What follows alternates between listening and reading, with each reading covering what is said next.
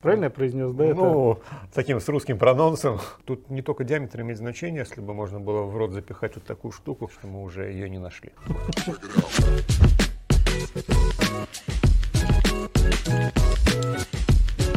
Здравствуйте, дорогие друзья, уважаемые коллеги. Мы снова с вами в желтой студии. У нас в гостях Олег Борисович Ткаченко, заведующий отделением эндоскопии НМИЦ имени Петрова. Да? Да. Как, как правильно называется? Национальный медицинский исследовательский центр имени Петрова. Э, очень приятно. Тема сегодняшнего нашего разговора это будет э, FTRD – Э, full Thickness, э, thickness э, Resection Device. Правильно я произнес, да? Ну, это? таким с русским прононсом, но да. Ну, русским Принципиально все верно.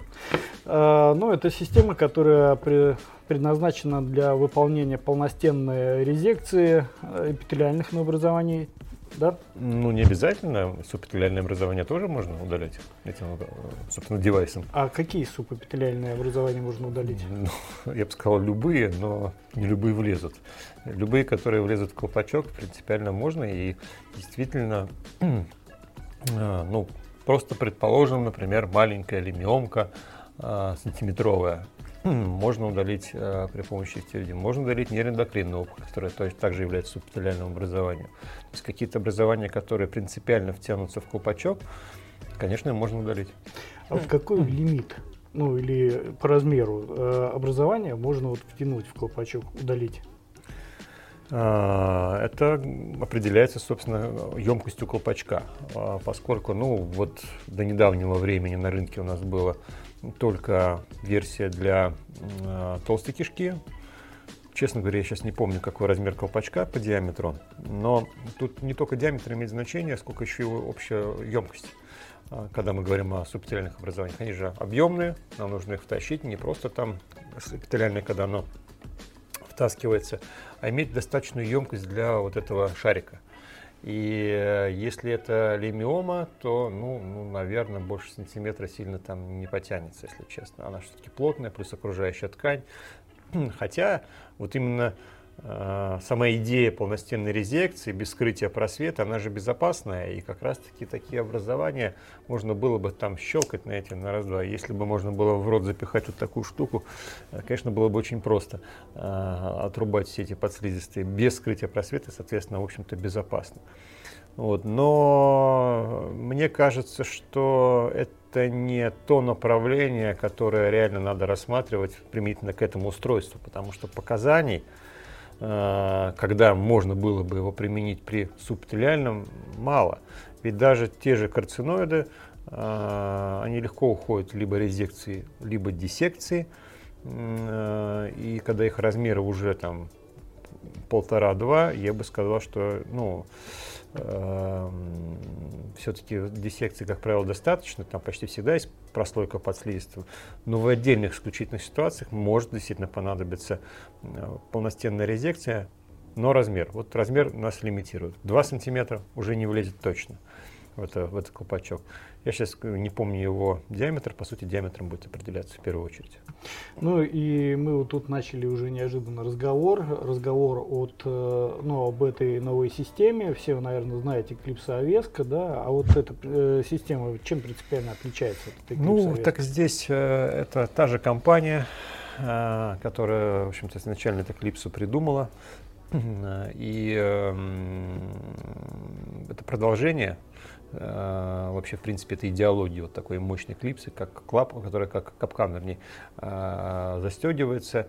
Э, смысл в том, что мы сначала прошиваем стенку, делаем некую дупликатуру стенки. За счет тяжения колпачка мы вворачиваем его туда, прошиваем и потом срезаем все, что сверху. То есть очень важный момент – это не вскрывать просвет, не давать вот этих ворот инфекции. И второй момент важный, когда мы уже прошили всю стенку, если у нас полностенная идет, о чем, собственно, устройство для этого так называется, для полностенной резекции, то чтобы эта клипса не свалилась, потому что это, по сути, перфорация полого органа, экстренная операция и так далее. И клипса, а, овеска клипса, которая там заряжена, просто чуть большего а, размера, она настолько мощная, что никуда она не денется. Она точно не соскочит, и она простоит достаточно до того момента, пока все заживет. Она может вообще там стоять, ну, я не знаю насчет пожизненно, я не уверен в этом, но достаточно длительный период, хотя мы видели ситуации, когда через месяц уже никакой клипсы не было, она торгалась, но в основном мы это видим в верхних отделах. Хотя в толстой кишке в прямой тоже через месяц было как-то, что мы уже ее не нашли. А почему в студии у нас Олег Борисович? Я могу пояснить, что у него, по-моему, на сегодняшний день самый большой опыт применения подобной системы. А, Олег Борисович, вот еще один вопрос, который многих э, интересует при использовании подобных систем, как Овеска, как FTRD, да, возникает ли некроз стенки кишки при использовании вот этой клипсы? Нет, вы имеете под самой, вот где да, сжимаются да. зубцы, нет, некроз не возникает. Сама клипса, в принципе-то и сделана даже в некой таком концепции, что между ними, между этими зубцами всегда остается ткань, и сосуды принципиально э, проходят э, зону, ну, условно, ишемии. Ишемия наверняка возникает, безусловно, но она не критичная. Э, и э, она обрастает вот эти зубцы.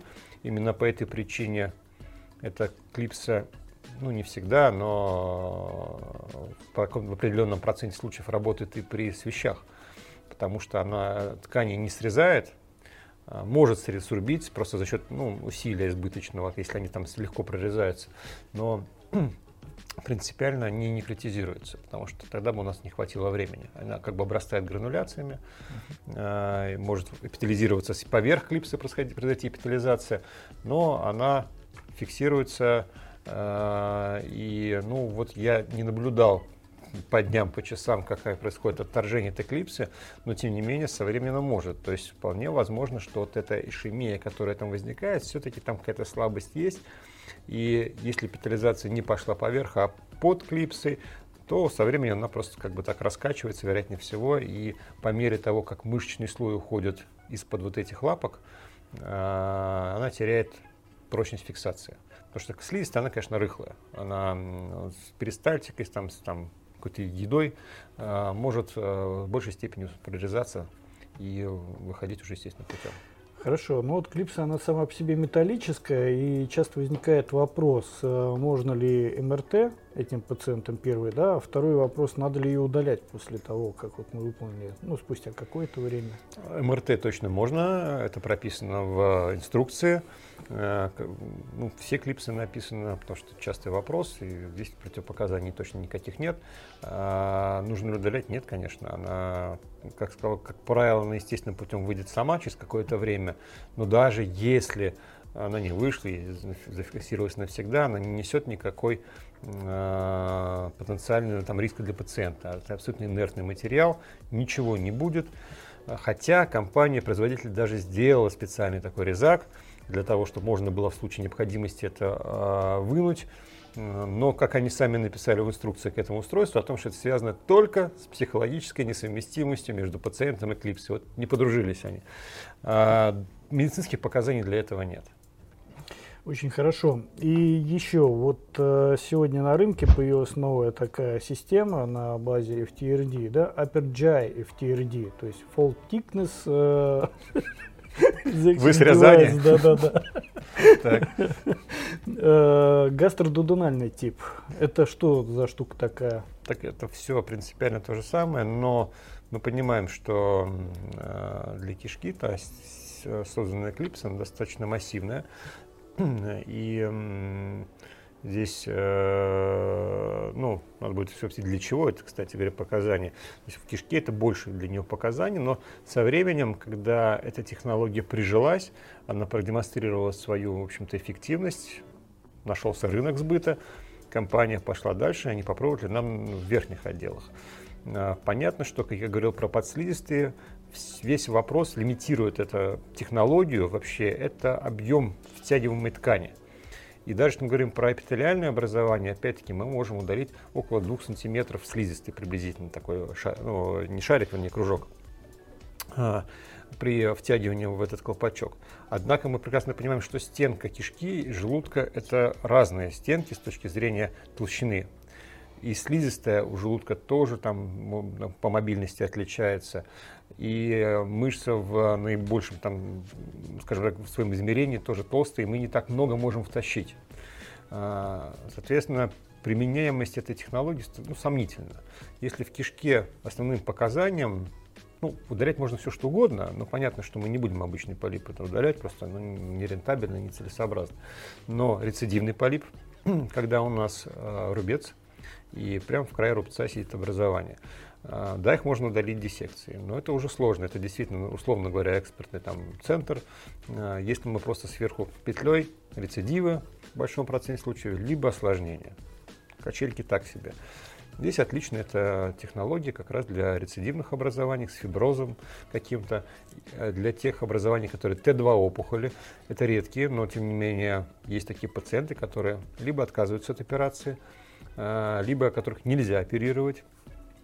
Э, их немного, но не встречаются, и тогда эта технология действительно целесообразна, она предпочтительно, чем если просто вырезать кружочек стенки и потом пытаться ушить, потому что это намного рискованнее э, для э, пациента с позиции осложнений. В желудке же э, таких ситуаций меньше, э, и э, поэтому, скажем так, это не являлось такой первой линией компании вывести продукцию именно в желудок. Но тем не менее некий успех э, в толстой кишке они попробовали проложить дорогу сюда. Кстати, я так понимаю, что это всего лишь пока тестовая история. Я не могу соврать, но мне кажется, что... Это тестовая в России или... Нет, везде, везде, во всем мире это, это, это реально новое устройство. Это не то, что там, как часто бывает, 20 лет уже используется в Европе, а к нам только пришло. Нет, это абсолютно новое устройство и для всего мира. Нету каких-то таких больших исследований, тем более рандомизированных, которые показали бы ее эффективность, неэффективность. Все пробуют, пытаются нащупать ту нишу, где она наиболее оптимально. А, вот именно э, вот это, ну, не клипс, хотел сказать, э, устройство это для полностенной резекции в верхних отделах. А, и здесь э, могу сразу предвосхитить вопрос, когда, вот мое личное мнение, где я нашел эту нишу. Это 12-перстная кишка, а, очень сложная зона для эндоскописта с точки зрения рисков осложнений, с точки зрения операции. И э, у меня ну, приличный, ну, относительно приличный опыт диссекции в 12-перстной кишке. Ну и тут, знаете, каждый раз идешь и так, ну, с неприятным чувством на душе, э, думаешь, ну, и вот если ситуация можно сделать полностенно, а можно сделать диссекцию. Я предпочту делать полностенную резекцию, это быстро. Э, и, ну, конечно, здесь безопасно еще. Потом, диссекция, если, не дай бог, отсроченная перфорация в 12-перстной кишке, это тяжелая очень история для всех, в первую очередь для пациента, с большими очень рисками и последствиями. Поэтому здесь такое тотальное вот прошивание стенки, э, оно, конечно, выглядит очень безопасно. Э, оговорка, размер образования. По сути дела, основной лимитирующий фактор – размер образования. И поэтому в 12-перстной кишке мне кажется, это действительно э, хорошее подспорье в жизни эндоскописта. Более того, далеко не каждый может сделать диссекцию в 12-перстной кишке. Э, если образование подходящее, почему бы и нет. В желудке сомнительно, потому как ну, это должен быть какой-то маленький рецидивчик. У меня не было таких ситуаций. Опять-таки, в желудке такая толстая стенка. Сомнительно именно из-за толщины стенки, да, я понимаю? Сомнительно, что будет такая клиническая ситуация лично у меня. Потому что такая большая толщина стенки, что повторная диссекция, даже после предыдущих там, диссекций, после хирургических каких-то вмешательств, позволяет нам проходить опять повторно делать диссекцию даже по рубцам. А, в кишке это сложно сделать, толщина стенки там миллиметр-два. Нету слоя, перфорация, ну, 50% точно будет перфорация, а то и больше.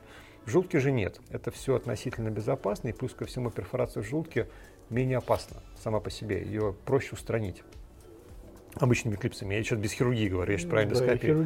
Да, а, но в, тем не менее, наверное, если мы говорим о менее обученных специалистах, которым вот у нас есть набор для диссекции, есть такое устройство, и есть какая-то ситуация, которая можно делать ESD, можно сделать в TRD, а, и у него опыт там полтора раза, например, наверное, FTRD это тоже хорошее подспорье, а, поскольку это ну, действительно эффективно, быстро и безопасно, что очень важно. А по деньгам, ну, опять-таки, это плюс-минус ну, я могу сейчас немножко наврать по, по ценнику, но плюс-минус э, похоже. Наверное, может быть, подороже чуть-чуть для повостенной резекции устройства, но если бы мы считали, как идут по уму, в плане риска, безопасности, время операции, наркоза, это быстро. А, мы немножко экономим на инструментах, хотя не кратно, нет. Там, ну, может быть, она раза в полтора, может быть, даже меньше, дороже, чем набор для диссекции. А, это при том, что я беру опять-таки, вот сравниваю ценовую политику компании Endostars, где, которая продает и наборы для диссекции, и эту. У них дешевые наборы. Если мы возьмем Olympus, например, ценник будет уже, ну, ну точно не меньше. Другой, да. Скорее всего, тут может быть чуть вообще дешевле будет, просто сразу окажется это устройство. Поэтому это хорошее подспорье для тех, у кого не очень большой опыт, в том числе и желудки. А 12-перстная, мне кажется, это вообще отличная история э, в любой ситуации. И для меня в том числе. Ну, в принципе, и компания развивается, которая придумывает вот эти вот все девайсы, потому что разработка каждого нового девайса, это же лицензирование, это ее разработка, изготовление, все остальное. То есть это вложение каких-то определенных денег, это говорит о том, что это устройство работает, ну, может быть, еще пока не на пределах России, масштабных каких-то. Нет, почему? Вещах. В России это тоже все уже зарегистрировано, все можно покупать, использовать. Здесь скорее как всегда, у нас ментально есть барьеры финансовые, мы всегда боимся дорогих каких-то вещей. А второй момент – понять, кому, когда это нужно. А, вот, вот эти, важно. вот момент, эти а, показания для применения, это как раз-таки в первую очередь какие-то рецидивные э, новообразования, любые связанные с рубцами, либо с полностенной резекцией. Вот если мы про толстую кишку говорим, опять-таки сантиметровая подслизистая опухоль сигмовидной кишки, когда вы неудобно стоите, да ее лучше полностенной резекции удалить, это безопаснее. А, и здесь деньги уже имеют вторичное значение. Конечно, мы все время говорим о деньгах, но когда вопрос о том, что делать, ну, там, не знаю, 4 часа трудную операцию, которую ты там не так много раз делал, когда нельзя спрогнозировать последствия, есть высокий риск осложнений, а, ты не знаешь, это образование из мышц или из мускулярис мукоза, а ведь эндоузия очень ограничена в кишке, там, в ободочной, кроме прямой. Никогда ты точно не поймешь подколка может не ответить на вопрос, она может утопиться, что фиброз может быть, да запросто. Э, здесь, конечно, в такой ситуации проще взять это устройство, отрезать, это всем лучше будет, и врачу, и пациенту. Но вот таких ситуаций просто не очень много. Это лимитирует широкое применение цена и ограниченность клинических ситуаций, которые могли бы предполагать применение этой технологии. А, но они есть. Я, так, точно так же, как у меня там сказали, что у меня там самый большой опыт. Я не думаю, что у меня самый большой опыт, хотя я не знаю, не считал. Я просто, а, поскольку крепко дружим с компанией Industars, и все новинки они тут же показывают и спрашивают там какого-то совета. Естественно, там один из первых, кто учился, это было требование компании, что обязательно обучение в их немецком тренинг-центре, чтобы можно иметь право на его это использование. Я с удовольствием вписался, вписываюсь в любые такие эндоскопические новинки, надо все попробовать самому, прежде чем судить. А, я пробовал, но могу сказать, что ну, изрядную долю пациентов я делал диссекцию, когда можно было принять или то, или то. А, потому что ну, не было пока этой системы, мы уже, становления. мы ну... уже привыкли делать, уже отработано, уже кривое обучение прошла, мы это делаем. Но это, но это сложно. А, делать диссекцию по рубцам в кишке, толстой кишке, это реально сложно и рискованно. Я поэтому тут эм, нельзя напрямую мой опыт там транслировать так вчистую. А, но в среднем я бы сказал, что если есть такая или такая возможность, конечно, и в TRD это безопаснее тарифы УМС покрывают такую штуку? Интересный вопрос. То есть, если это не покрывается... Когда я начинаю думать об УМС, на меня слетаются все мухи в округе. Ну, что мы про УМС говорим? Понятно, что это, но, к сожалению, от нас это не зависит. Ну, нет и не будет никогда никакого тарифа под полностенной резекцию. Мы не в силах это что-то сделать. Здесь э, мы, безусловно, тем более мы говорим про какие-то эксклюзивные ситуации, не каждодневные, да, то есть вот диссекция по поводу эпителиального образования, это, по сути дела, ну, не для всех, но, в принципе, это в какой-то степени рутина. А, таких много пациентов, много таких операций. А полностенная резекция – это эксклюзивная история. Здесь как раз-таки вопрос очень дискутабельный. Вот когда мы говорим, надо делать в экспертном центре такие технологии, сконцентрировать, либо в широкий масс. Вот с одной стороны, то, что не, не каждый день их мало, логично концентрировать в каких-то там центрах, руках определенных, чтобы меньше было проблем и сложнее. А с другой стороны, мы говорим о том, что эта технология а, позволяет упростить ту же диссекцию. Можно сделать диссекцию, но благодаря технологии это безопаснее, быстрее и проще. Как раз таки, где менее опытные, там, условно говоря, врачи сидят именно в резекционных каких-то э, методиках. Поэтому ну, у меня нет четкого ответа, вот как правильно, наверное, ну, да и бесполезно загонять в какие-то жесткие рамки. Все-таки здесь надо и там, и там это применять, но э, могут это делать, скажем так, в обычных больницах, например, да, там, конечно, так условно говоря, не референс, как мы говорим. Э, надо пройти обучение, выполнять. Здесь я не вижу никаких таких вот чисто технических сложностей для применения этой технологии. Ну, в принципе, в компании, скажем так, э, эту технологию вам просто не продадут без э, прохождения специального обучения работы с ней, и это отрабатывается на биологических моделях. Олег Борисович, еще вот есть такой вопрос. Э, всегда спрашивают, а не придет ли это вот, ну, в кишке часто применяется? 12-перстная кишка, толстая кишка, да? То есть мы же все равно втягиваем какую-то часть ткани в колпачок, срезаем, да? Не приведет ли это к стенозу, к структуре? Ну, сужению просвета. Ну, это надо так знаете, в соревнованиях по перетягиванию канада не один год сидеть, чтобы затянуть так, чтобы создать структуру. Нет, э, я думаю, что это мало реальной истории. Я не читал, не слышал о таких осложнениях. И тут же вспомнил одну историю. Как всегда, да, у трудовика семью пальцами есть три хороших истории. Вот, а, и у нас есть такая история, но я не знаю, насколько побьют меня, может быть, эм, э, кто продает систему. Я применил однажды технологию а, в нештатной ситуации в тонкой кишке. Вот в тонкой кишке мне удалось заузить ее до значимой, клинически значимой структуры. Я сейчас не про 12-перстную, я говорю про тощую mm-hmm. кишку, подвздошную вернее.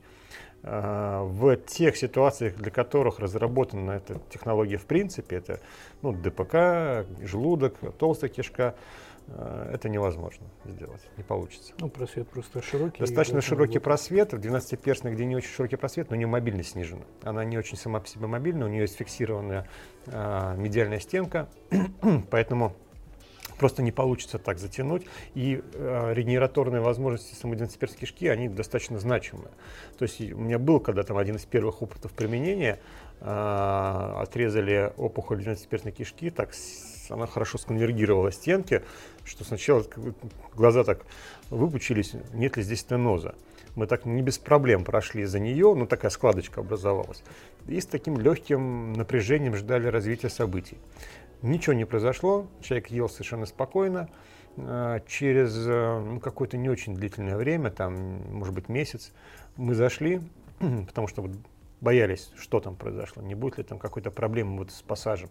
Зашли и увидели ровненькую рубцовую площадку, и прекрасный просвет, вообще следа нет практически вот этой всей э, нашей агрессивности, агрессивности в этой зоне. Абсолютно быстро все выровнялось. А, поэтому, если использовать правильно, пройти обучение, есть нюансы, есть потенциальные осложнения, надо о них просто знать, учитывать, эм, держать в голове, когда мы применяем эту технологию. Но, еще раз говорю, при штатном применении, с учетом этих всех знаний, ну, в общем, проблем ну, нет и не должно быть. Для пациента это более безопасный такой ну, вариант, в общем, да. Э, кратковременный, гарантирующий в большем проценте случаев, наверное, что это будет э, одним-двумя днями госпитализации, да, ну то есть с меньшим э, количеством осложнений впоследствии. Конечно, если у нас все штатно прошло, ничего никуда не слетело, я говорю, если никогда не было, это ну, так, просто все прошло по задуманному, то пациента можно выписывать сразу. Угу. То есть, э, по сути дела, условно говоря, амбулаторная процедура ровно в, ровно в том смысле, что она абсолютно безопасна. Если даже какие-то описанные осложнения отсроченные и возможно, они наступят там через несколько недель. А, если мы прихватим там, например, там стенку там, прилежащего органа, при, про кишку я сейчас говорю, а, такое теоретически возможно. Да, это, это не то, что описано, есть рекомендация, как этого избежать. А, то есть, в принципе, такое теоретически возможно. Но именно поэтому, вот как раз-таки, повторюсь, обучение есть, акцентируется внимание, показывается, как не надо делать. А, скажите, вот технически, мы говорим, что это система, которая призвана упростить э, всю ситуацию, связанную с, э, скажем так, ну, подобными сложными образованиями. Технически здесь должно быть два специалиста или один специалист работает? Ну, в отличие от системы? Да, да, да. Нет, здесь работает два, ну, то есть, собственно говоря, ну, так условно, главный оператор это у кого джойстик в руках, с эндоскопом стоит. И обязательно второй, потому что у нас происходит два действия ну, не одновременно, а последовательно, это прошивание кишки и, и срезание а, сформированного вот этого условного полипа, так назовем, который мы сделали из этой стенки. И оно не должно быть сильно по времени разобщено. Это должно быть очень короткое, это буквально лучше там секунда, не более того. А, поскольку после того, как мы а, прошили кишку, а, у нас, не дай бог, произошло смещение эндоскопа, больной икнул, рука отдернулась, что-то отвлекся куда-то, что-то соскочило, у нас эта петля может лечь не на то основание, которое мы запланировали, а пройти там выше, и, соответственно, мы удалим только часть образования от запланированного. И потом добрать его может быть проблематично. В любом случае, опять мы говорим о фрагментации потенциальной, таких связанных с этим проблем. А, поэтому здесь надо делать быстро, поскольку оператор сбрасывает клипс, он сосредоточен на этом, он фиксируется на стабильности эндоскопа, на, в общем-то, моменте сброса. Ему уже некогда перехватываться на петлю, а, это время. И как раз-таки вот это дернуть можно скоп и слететь с намеченной позиции. Поэтому второй обязательно ассистент должен быть. Причем обученный ассистент. Ну, соответственно, как минимум два доктора на день должны быть обучены.